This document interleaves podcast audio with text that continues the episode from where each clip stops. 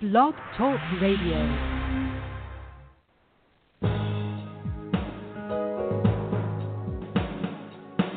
Welcome to the Neil Garfield Show, a presentation sponsored by www.livinglies.wordpress.com, GTC Honors, and The Garfield Firm, serving all 50 states with news and analysis of the latest bank scams against borrowers, homeowners, consumers, and investors, and providing legal representation throughout Florida. This program is for general information only.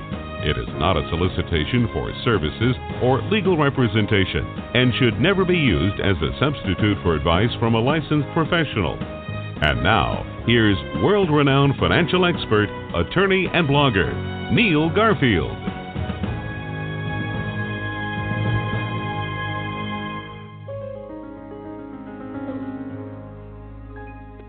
And this is Thursday, April 26th, 2018. How the time flies. Will justice ever prevail for homeowners? We don't know yet, but the word is out. Homeowners should win, and the banks should lose. I'll add one more thing to that.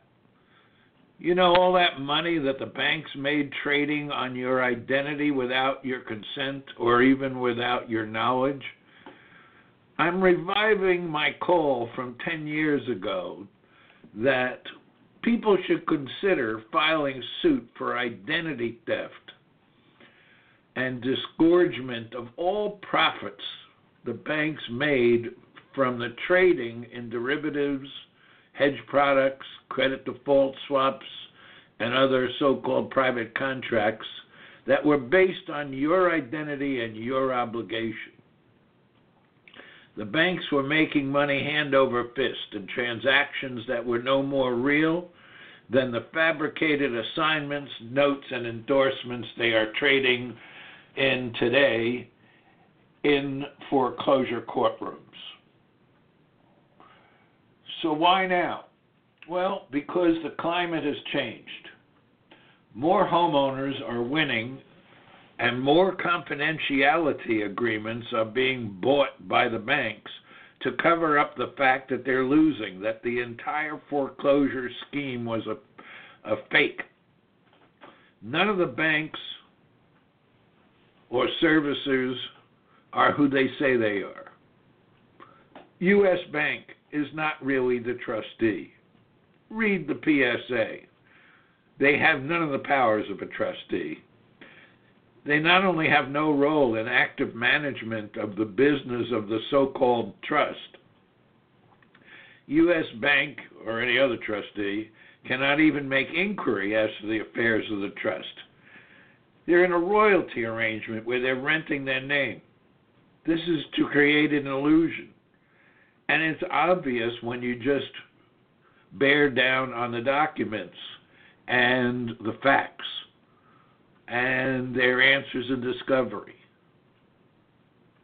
And what's happening is that while many lawyers have exited the field of foreclosure defense, probably because they didn't want to do the in depth work, the ones that have stayed are making headway. The only people who really know what happened are the underwriters. And they know that the trust was only a figment of the imagination in which no money and no property was ever entrusted to U.S. Bank or any other trustee. There was no trust. You can have a corporation that has no assets, it's called a shell. But you can't have a trust with no assets because then there is nothing entrusted to the trustee by a trustor. That's why the lawyers keep referring to the trust as being a holder instead of a holder in due course. Because, in fact, the only event that ever occurred involving the trust was that it was named, it did not receive, it was named on an assignment of mortgage or an endorsement or both. Being a holder doesn't mean you have the rights to enforce. You only get the rights to enforce from the actual creditor or obligee of the debt. Your debt or the debt of your clients was converted from an obligation owed by you to an obligation owed by a non existent trust. That's why all those investors filed suit and got settlements, and why there have been multi billion dollar fines, because the trust never existed. And the loans that they said they were acquiring, they never acquired. Where did your debt go? It didn't go with the note because, in most cases, the payee on the note never owned the, the debt. All appearances to the contrary. They made a nice show at the closing, the so called closing, and it looked to you, the borrower, that you were signing a note to the people who loaned you the money. That's not what happened in a lot of cases, in most cases, in uh, the vast majority of cases. So, where is the debt? Where is the creditor? The answer is obvious once the research is done, and that's what lawyers are doing, and there are more experts coming in that have real credentials of security analysis, of accounting and auditing, and so forth. Uh, not just people who are unacquainted with investigation and forensic techniques and all of those things that are required in order to establish whether or not a fact is true. In other words, a statement, whether or not a statement is an assertion of a fact that is true. The debt was dissolved in a sea of derivatives where the only obligation that counts is the obligation owed by the trust named on the trust instrument that it issued supposedly mortgage backed certificates. It issued it to certificate holders who, in my recent analysis, I finally came up with the fact that those certificate holders actually don't have any beneficial interest in what the trust supposedly has, which in fact is nothing. So they're not even beneficiaries of the so called trust. So many of the elements of a trust, other than the existence of a trust instrument, are completely absent. Where is the creditor? That depends upon how you define creditor we normally mean the party to whom the debt is owed. The, cre- the, the correct word is the obligee of the obligation in which you are the obligor. I'm not making this stuff up. Go look it up. Case law, statutes, uh, rules, regulations dealing with financial transactions and financial instruments this is common knowledge, black letter law, as it were.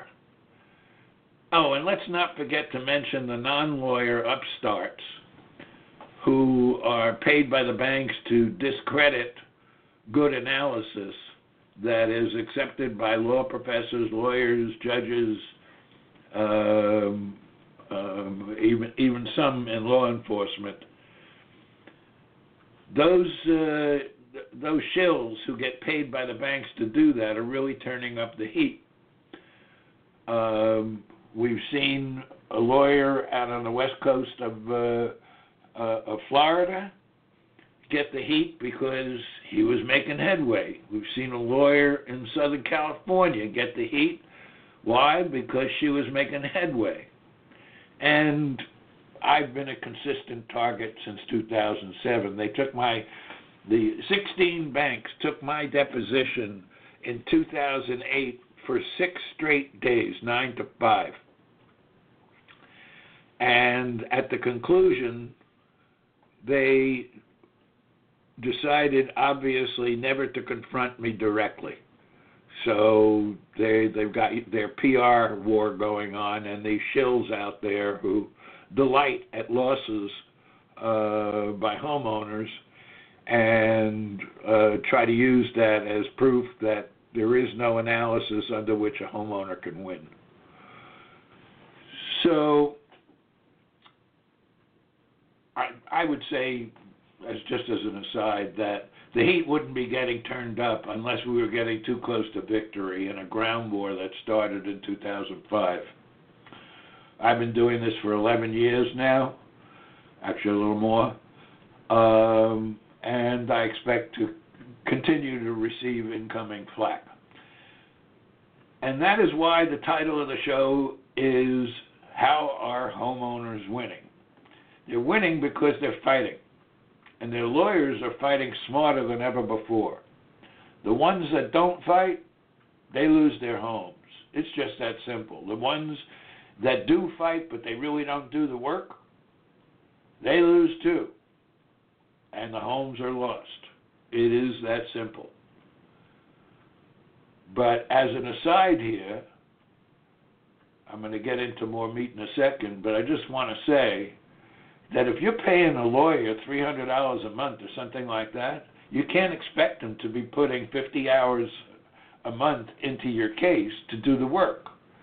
You've got to come to some sort of agreement that is legal and that is appropriate, under which the lawyer gets paid uh, a lawyerly fee for the time that he's putting in, win or lose, or a contingency, which uh, generally can't apply in connection with foreclosure defense. Um, I believe it's universally true in in all states that a lawyer cannot take an interest in the subject matter of the litigation uh, where it's property, uh, especially real property. Uh, first, a message about our websites. Uh, Lending Lies is progressing pretty well. Uh, the email addresses are, wor- are working. Um, you can still reach me at neilfgarfield at hotmail.com. To contact us, go to living, lendinglies.com. That's lendinglies.com. Or you can contact us at the VCTA site, where both uh, Living Lies and Lending Lies are still up uh, we'll be continuing to make changes, and uh, we're looking to having a, a pretty good functional site there. For those looking for a personal consult with me, you can find it by looking at any of my recent articles on the Living Lies blog. There's a uh, uh, a link there for you to hit, uh, which will enable you to automatically schedule and pay for it, etc. I'm broadcasting live from Duval County, Florida, brought to you by the Living Lies team, GTC Honors, Lending Lies, AMGAR, and the Garfield firm with offices in Florida. And of course, this show is specially brought to you because of donations to the Living Lies blog from listeners just like you, and thank you very much. And for those of you who are not yet contributors, we ask that you hit the donate button on the blog or call 954 451 1230 or 202 838 6345 um, and pledge whatever you think you can afford. I spend a great deal of my time, most of it actually, working for nothing. Um, well, not working for nothing, not working for money. Uh, it's been my mission since the beginning to stop this foreclosure madness and to bring the banks to account, to have justice prevail. Unfortunately, we need donations and revenue in order to, for me and the other members of the team to continue doing what we're doing for free on the Living Lies site. If you go to the Lending Lies site, you'll see the services and products that we've got up there. And if you're thinking about doing anything, we appreciate your business and you'll be helping not only yourself with the services we do, but all homeowners who are, uh, are readers of my blog. and uh, some of you may know that there are 13 million direct visits to my blog since 2007, and uh, uh, probably an equal number of uh, indirect hits uh, because the blog is sent out by email. Homeowners are winning foreclosure cases with rulings that describe the defects and deficiencies in the proof submitted by lawyers for the so called bank or the so called servicer or the so called trustee for the so called trust. I have had two such rulings in cases where I was lead counsel acting with my co counsel, the very able Patrick Giunta, G I U N T A, in South Florida. Uh, in each case, the judge stated in painstaking detail the main things that disturbed them in the so called proof, finding that the documents were at least dubious, if not faked, fabricated, and irrelevant. Irrelevant? Well, like the Chase Bank power of attorney by which Ocwen claimed authority to be the servicer because it had no other document by which it could claim to be the servicer.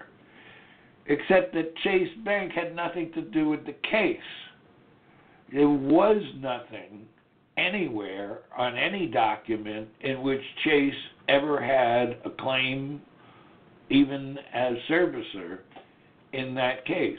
The power of attorney signed by Chase was void. It was obviously fabricated and forged. And even if it wasn't, it still was of no effect. And we pointed that out. These are the types of things that happen in the courtroom that turn the case. When I asked the witness, the witness who was a lawyer himself, the robo witness was a lawyer uh, or previously practicing lawyer, uh, which is very unusual. I asked him to show me where in the PSA we can find Chase Bank. He refused to look. He said no. I said, What do you mean no? He said no. That was a, a turning point. There were many other things in that case, some of which I'll tell you in a moment. And I could go on with examples of findings of courts all across the country that reveal the flagrantly fraudulent nature of virtually all of the 16 million foreclosures that have occurred thus far. And then, of course, we had the infamous case where the bonus question to the robo witness came from came not from me but from the judge. She asked what was the default date? And she's asking that of the robo witness. So we waited until the judge said, let the record reflect that I asked a very simple question. When was the default date? It is now 13 minutes later, and I still have no answer. During the time that we were waiting for him to answer, this robo witness stated that, well, maybe it was June, then maybe July, then maybe August, or possibly September, or October, or November. The problem was that his records didn't show a default date because there wasn't one. And in that case, I asked about the amount stated as required uh, in the uh, for reinstatement on the default letter. The figure could not be reconciled with any known charges, and the robo witness didn't know the answer to that either. In that case, the servicer had done to my clients what they had done hundreds of times and what other servicers have done hundreds of times. Actually, I should say thousands or tens of thousands of times. They misapplied payments. Then they said there was a default. Then they refused to accept payment. And later they would point out to that period of time that they were refusing payment as a period of non payment by the homeowner. There used to be a time when this sort of behavior was considered crazy. But in the last 10 years, it's been the homeowner who is considered crazy for opposing and defending an illegal fraudulent foreclosure. That's the power of the banks in leading the narrative that's reported in mainstream media. Homeowners are winning wrongful foreclosure cases, sometimes with six to seven figure verdicts. For those of you who are not good at math, I'm talking about hundreds of thousands of dollars in compensatory and punitive damages, up to millions of dollars in compensatory and punitive damages. Almost all of the winning cases are silenced when the opposing side pays or gives value to the homeowner in exchange for a confidentiality agreement that silences them and their attorneys from discussing the case or the settlement. So you don't hear about all the wins, except generally from uh, people like me who are at the fulcrum uh, consulting with hundreds of cases. Um, and and you won't hear about it because in most cases the bank will pay sometimes hundreds of thousands of dollars to keep the homeowner and the lawyer quiet. Because if word gets out that homeowners are winning and homeowners can win and that there is a reason to resist, then the fraud collapses just like every Ponzi scheme. And make no doubt about it, this is a Ponzi scheme. Any reasonable analysis by any financial analyst will come up with the exact same conclusion. There is nobody who has signed a declaration or an affidavit or written an article contrary to what I have been saying for 11 years. The reason is that nobody with real credentials is willing to sign such an affidavit or declaration. In fact, they take one look and they run like hell because they know that they're dealing with a criminal enterprise or what I consider to be a criminal enterprise, and so do many other people. Almost all of the many winning cases are are silenced by that. So if you're looking for, you know, proof that these so-called theories that people uh, say uh, uh, when they're attacking me or any of the other lawyers that uh, are writing articles or the forensic analysts that are writing articles they, in, in most cases, uh, you, you're just not going to hear about it. You're not going to get any support. Most people will tell you, you, you you're going to lose.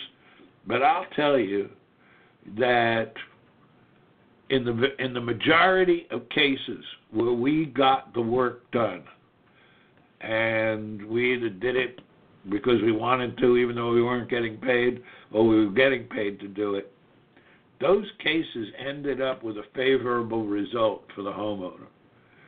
In the majority, there's no guarantee here.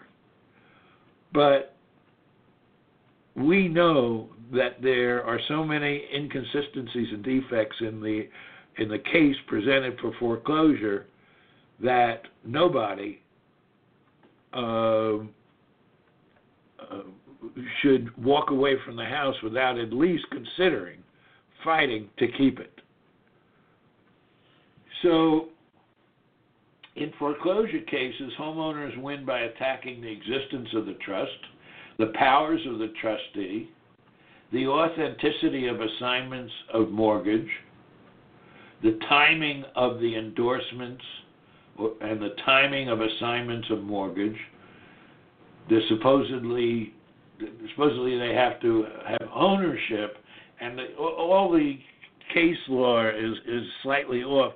They say ownership of the note and mortgage before the suit is filed, But the case law from before this era, and which is still good now, says that an assignment of mortgage without an assignment of the debt, just like it says in Article 9 uh, of the UCC, Section 202, I think it is, you have to buy it. You have to buy the debt. The debt has to be transferred to the party to whom the assignment of mortgage is addressed. If there's no debt, then the assignment of mortgage does nothing in terms of allowing a party to foreclose. So they need to have ownership of the debt before they file suit or they have to be operating under a legal agency agreement with the owner of the debt. And we all know that they will not tell you who the owner of the debt is because they don't know who the owner of the debt is, and it's probably impossible to figure it out. The other things they're winning on is the completeness of the pooling and servicing agreement. For example, the the mortgage loan schedule.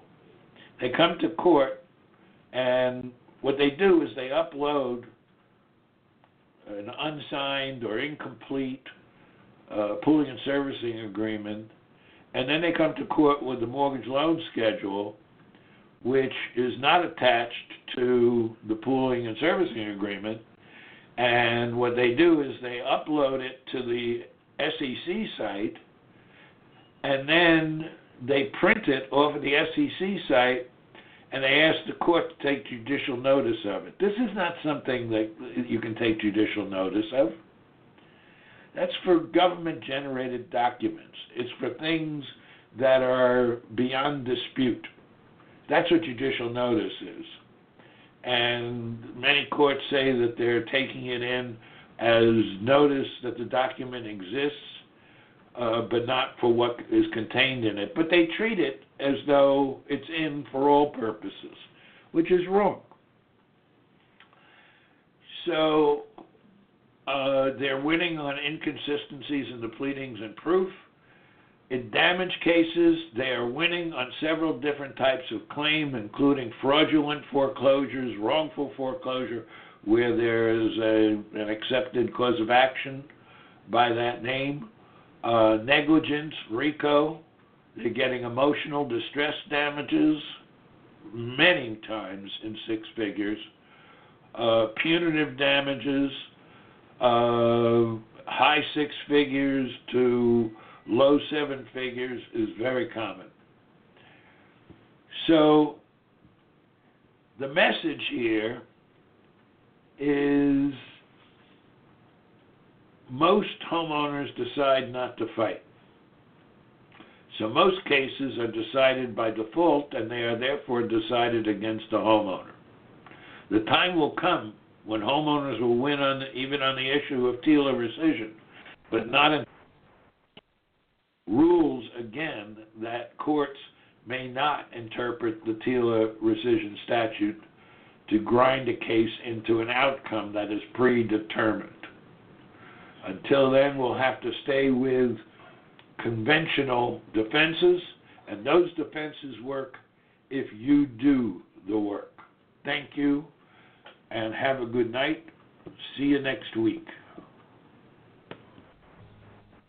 Thanks for listening to our broadcast. We hope that you tell your friends about us and let them know that there is hope and help in this financial crisis. Tune in.